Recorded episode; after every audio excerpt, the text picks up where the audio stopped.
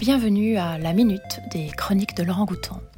Aujourd'hui, je vous parle de Kalamata, la cuisine, la famille et la Grèce, un ouvrage signé Julia Samu et Martin Bruno.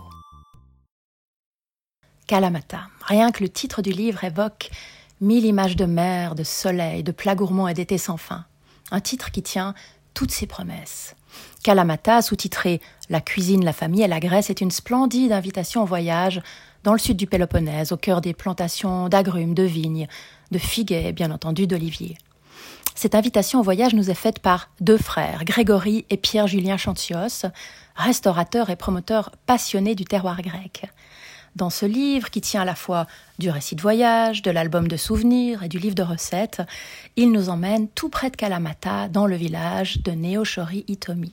C'est là qu'ils ont grandi et que vit leur grand-mère, leur vieille Yaya, star du village et cuisinière hors pair.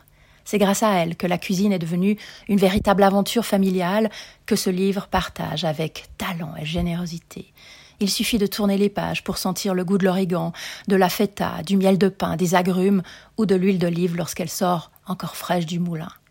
Tout en faisant la connaissance de Fotula ou Niki, les tantes de Grégory et Pierre-Julien, tout en vivant une journée dans la vie du village, on découvre les recettes de la pita Théodoros, bien dorée dans l'huile, farcie de tomates et de tzatziki, du vrai café grec, de la moussaka d'Hélène, la tenancière du café du village, de la soupe de haricots servie durant la récolte des olives, du gâteau à l'orange, de l'agneau servi durant les fêtes de Pâques, du couscous grec ou des figues confites que l'on glisse dans le yaourt grec.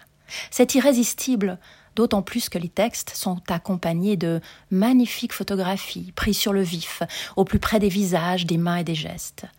Un livre loin des cartes postales, comme un voyage express dans un monde où les saveurs sont plus fortes et les repas, du café du matin aux grillades du soir, des fêtes. Les chroniques de Laurent Goutan sont un podcast des bibliothèques de la ville de Lausanne et la chronique d'aujourd'hui vous a été proposée par Isabelle Falconier.